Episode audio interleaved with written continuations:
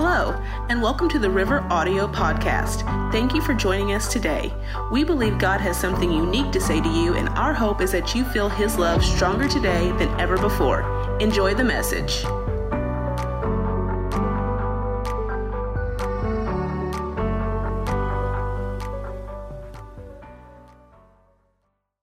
a very special Sunday where you're going to take communion together uh, toward the conclusion of this message.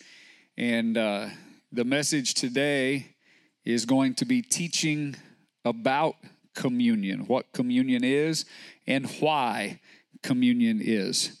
And I believe that the Lord is doing some great things even in our midst presently right now.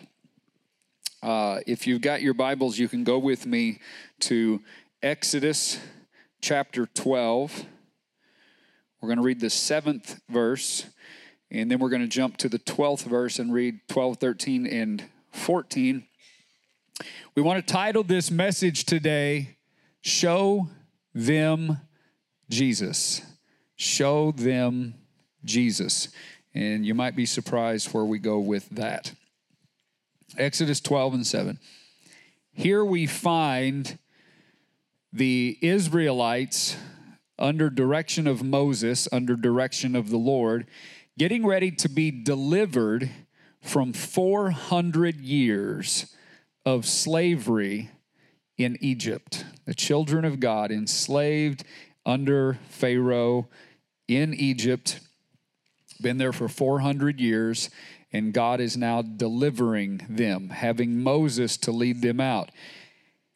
At this point, we find the final plague that the Lord brought on Egypt, and that is that the firstborn son in every house, that the death angel would fly through and would take the life of that firstborn son.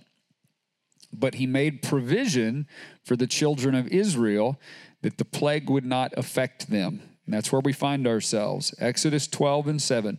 They have just slaughtered a lamb, a pure, innocent, uh, spotless lamb.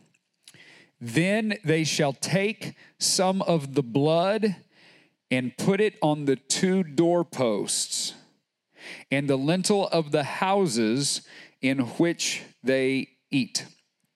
And so the the vertical posts and then the post across the top. They would have a basin of the blood that had run out of this lamb, and they would dip into that basin of blood and they would strike the doorposts, the vertical beams and the horizontal beam. Go to verse 12.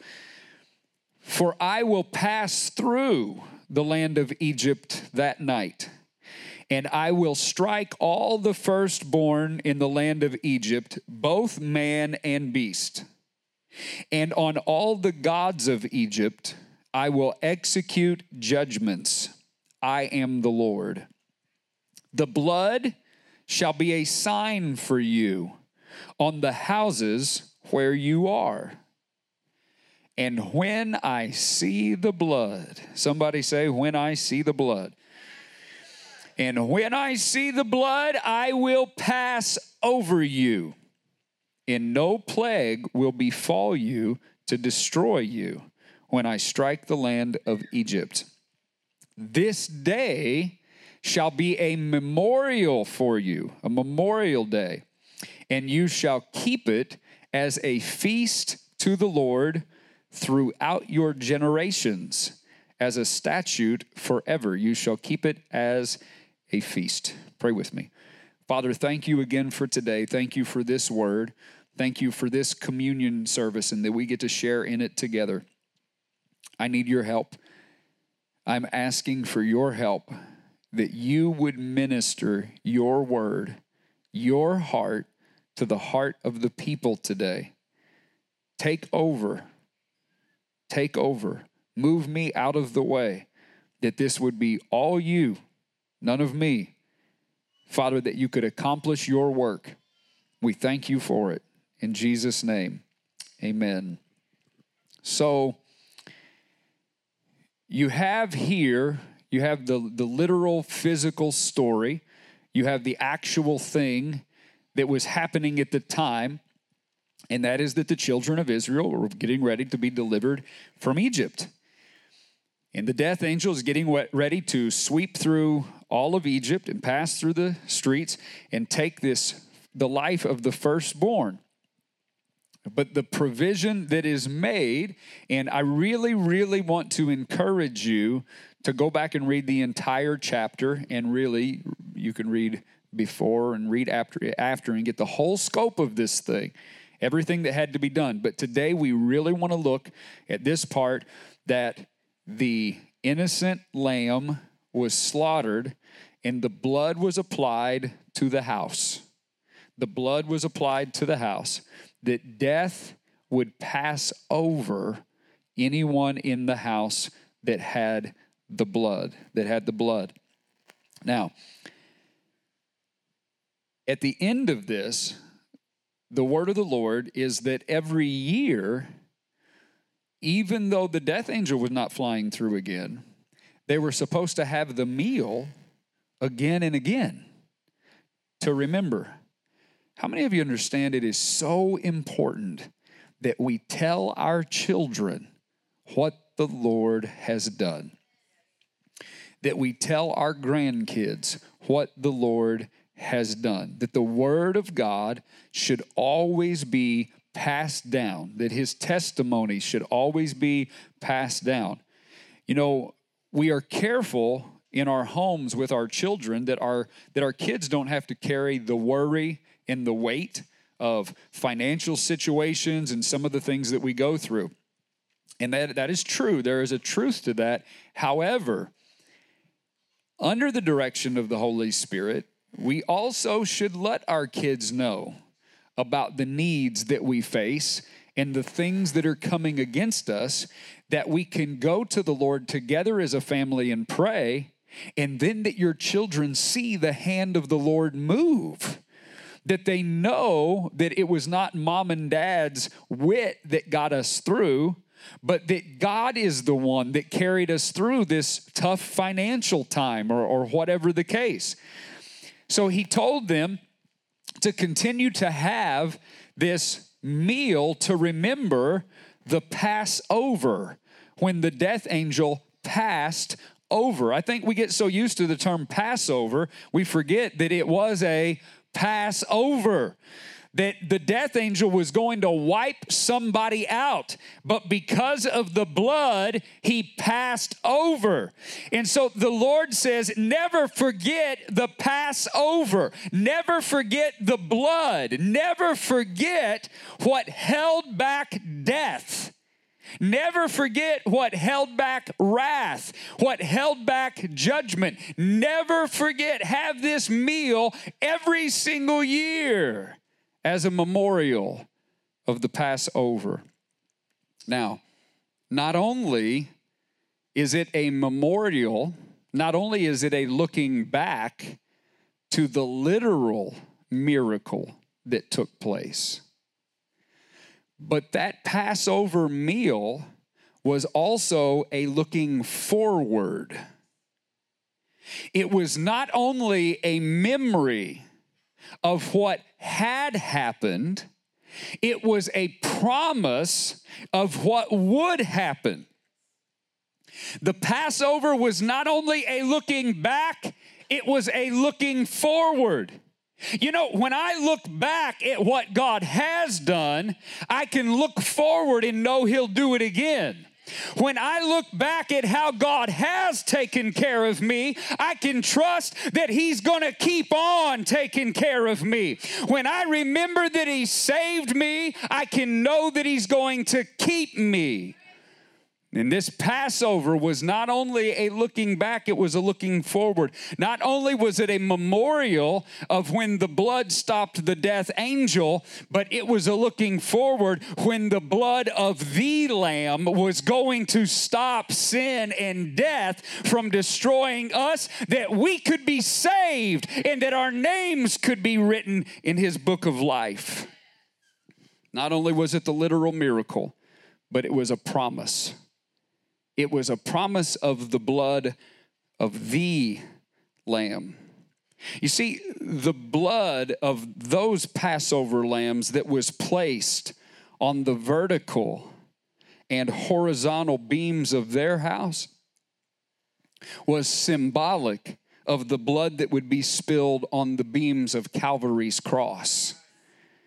For Jesus, the Passover lamb, the scripture says he is the lamb that was slain from the foundation of the world, that death would pass over us, that our sins would be forgiven, that we would have fellowship with our Heavenly Father, Jesus, our Savior, and the precious Holy Spirit. Before we came to Christ, we were dead in our trespasses. We were lost and undone without God and His Son, but He reached down His hand for me. We were lost. We were dead and on our way to death on our way to the second death, to the eternal death, on our way to perishing. John 3:16 would call it to perish.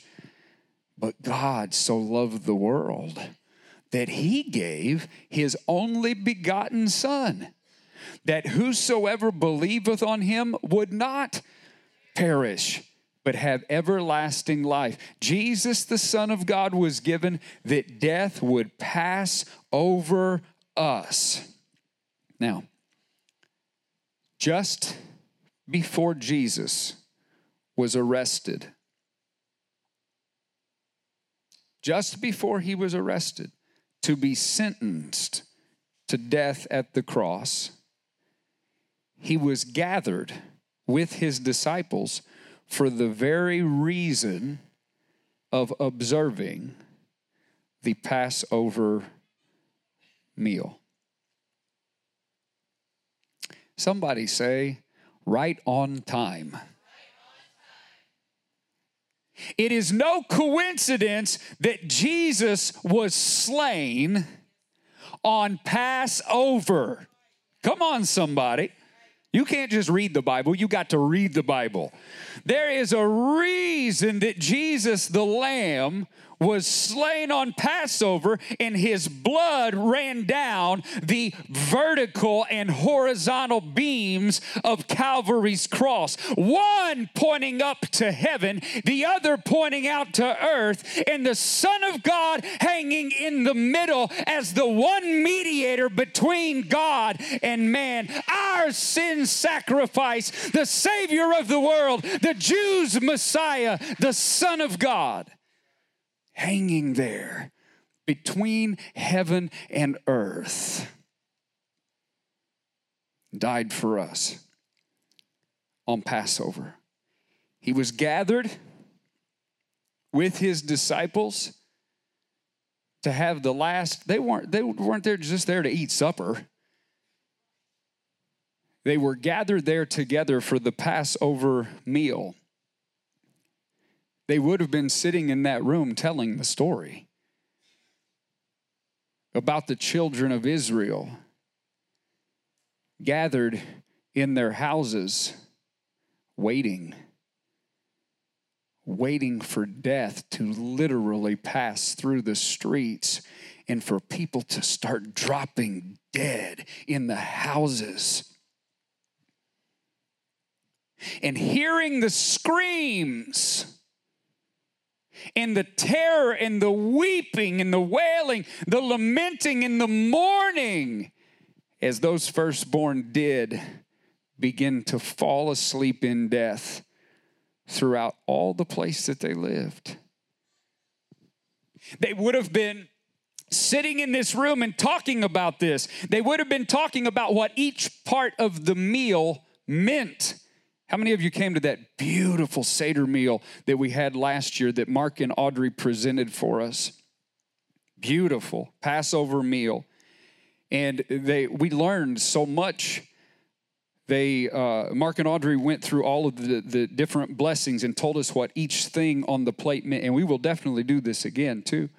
Went through every part. And this is what Jesus and the disciples would have been doing They would have been having that same meal and talking about all of these things, but the disciples would not have fully put it together yet that they were sitting eating Passover with the Lamb. That they were eating Passover with the fulfillment.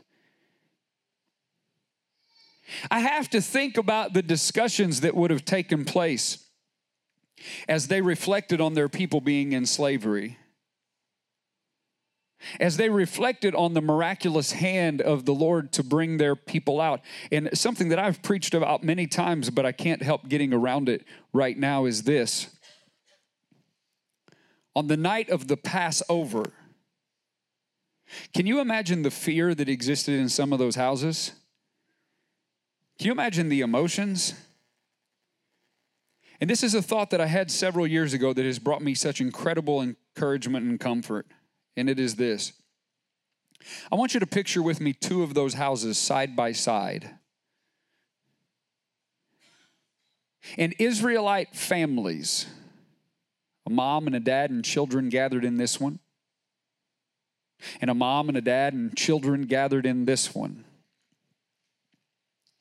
And they have both done exactly as Moses said at the word of the Lord. They have both prepared the Passover meal and they have both slain a lamb, and they have both applied the blood to the doorposts, and now they sit waiting.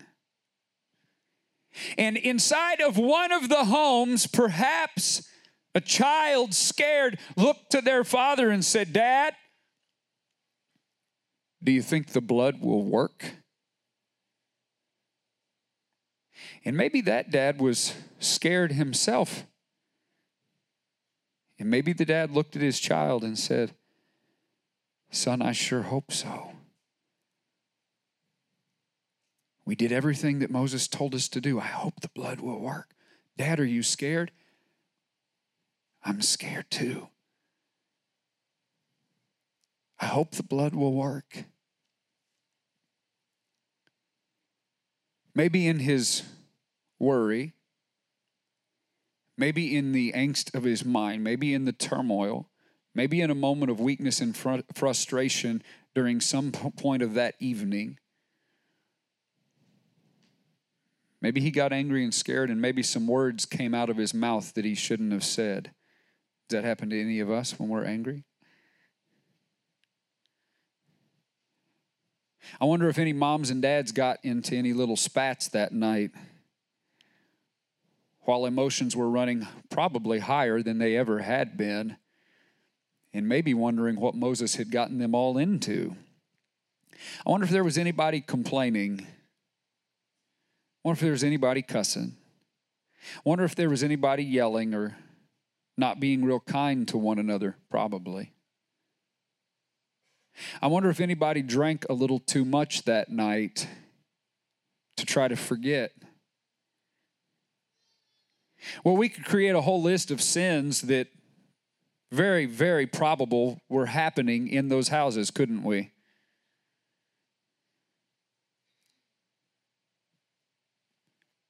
And we look at that house full of sin. And when the death angel flew through,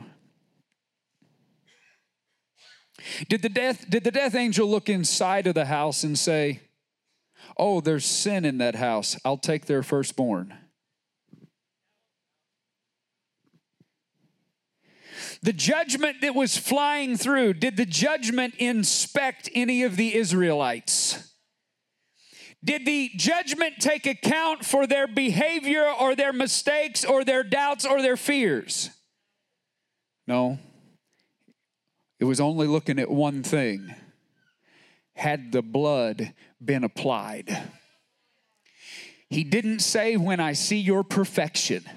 He didn't say, When I see your good behavior. He didn't say, When I see your righteousness. He didn't say, When I see your perfect faith. He didn't say, If you don't doubt and if you don't fear. But what he did say is, When I see the blood, I'll pass over you. The question is not, How bad are you? The question is, How good is he? He's not looking at the sinner, he's looking at the sacrifice. He's not looking at you, he's looking at the blood. And when he sees the blood, he passes over you.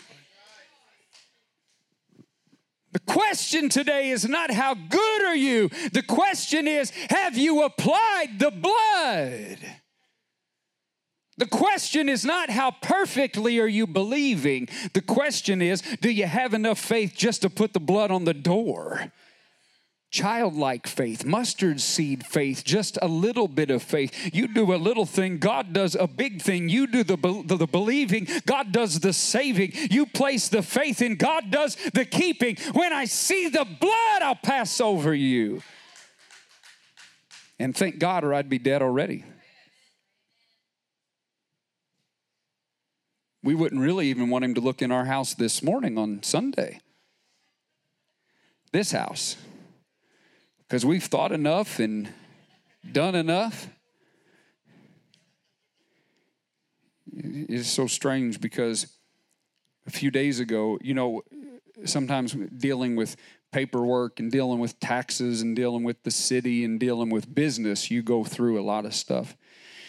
And I had to go up to City Hall the other day and take care of a little something that wasn't even anything, but boy, I was frustrated. And I told Lisa and Tiffany when I got back to the shop, I said, I have cussed more in my brain today. Come on. Anybody, can I get a witness? I said, I have cussed more in my brain today. So in the lobby this morning, Tiffany, Lisa, Ashley Skaggs said, I had a dream about three days ago. She said that you were driving down Main Street cussing like crazy. She's a prophet, y'all. I said, You were supposed to be praying for me. Isn't that crazy? Stuff like that's too much. Hallelujah. I'm so glad. I'm so glad that the holiness of God was not checking the screen in my brain that day but rather that the blood has been applied to my whole life. And sometimes they make it out of my brain. But the blood has been applied. The blood has been applied. Maybe in the other house, maybe the child said, Dad, you think the blood will work? And he said, Absolutely. Absolutely. The word of the Lord said all we had to do was put the blood on the door. And the kid may have said, Well, what if what if everybody inside has not been behaving right? And the dad says, They didn't say anything about behavior. They said the blood had to be applied to the door.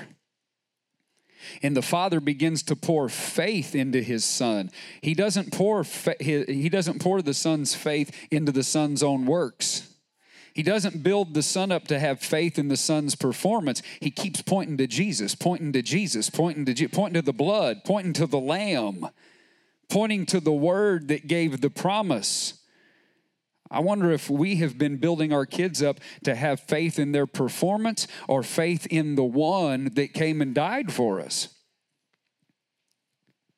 So you have one house full of fear, you have one house full of faith, both are covered by the blood. The death angel passes over both of them. They are both safe inside. It works for everybody. So one is saved and full of joy and peace, one is saved and full of fear and anxiety. When you decide where to go to church, you're just picking which house you want to live in when you decide what message of preaching that you want to sit under, because you can go somewhere else today and get something else.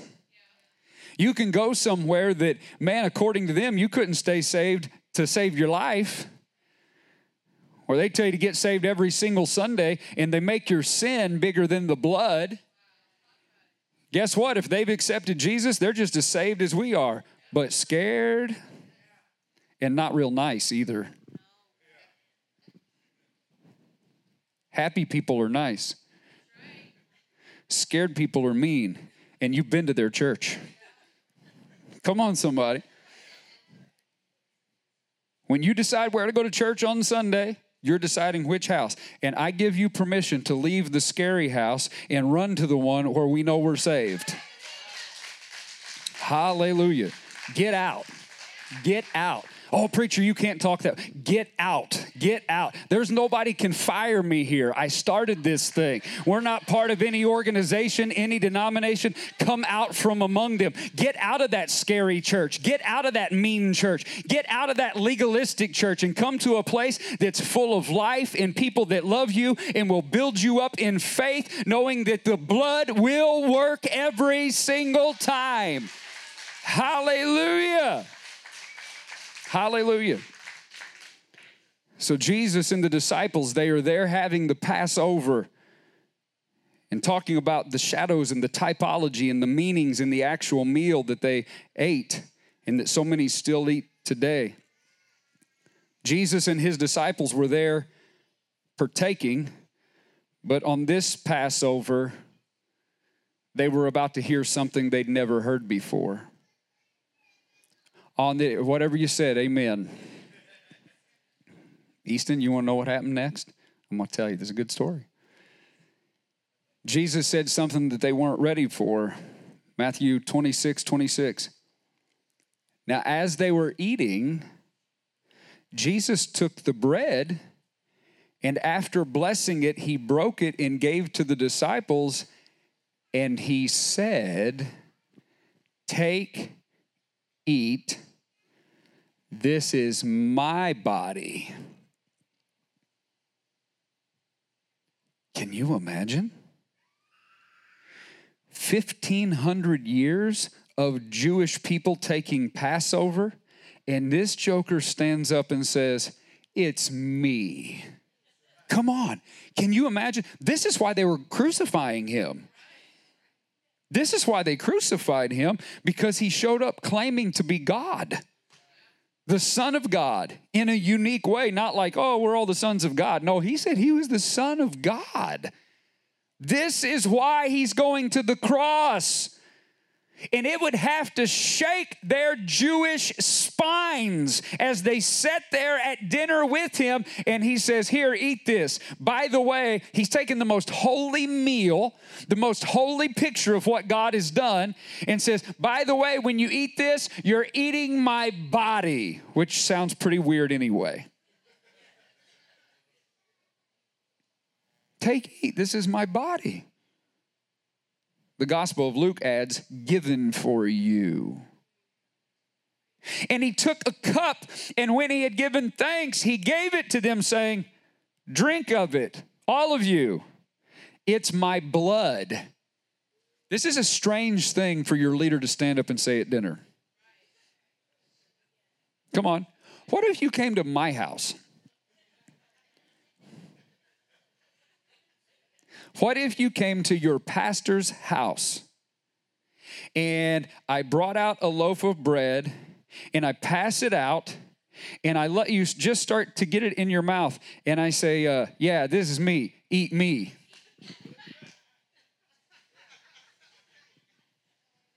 You might not come to another dinner. And then I serve you drinks. And just as you start to get it in your mouth, I say, Oh, that's my blood. Go ahead and drink it. This is strange. This is strange.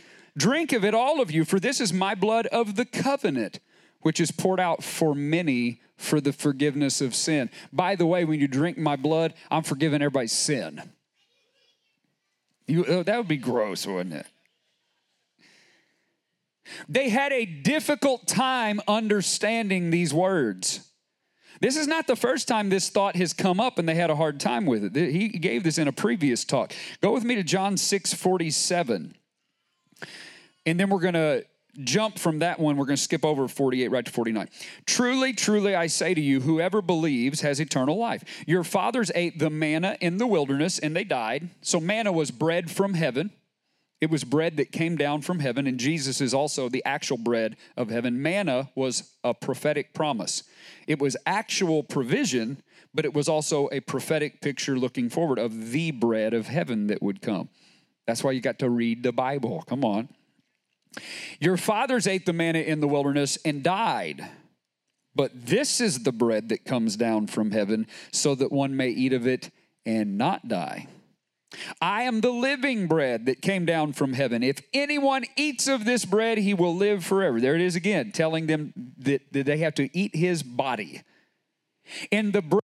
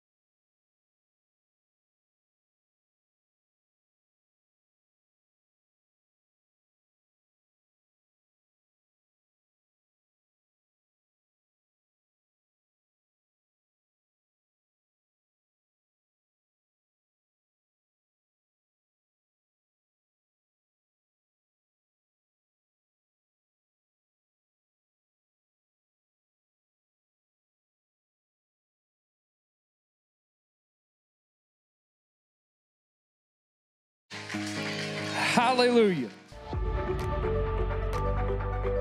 Thanks again for listening to the River Audio Podcast. We hope that these weekly sermons are an encouragement to your life. Make sure to stay connected with us throughout the week online at theriverworshipcenter.org and on Facebook and Instagram at The River.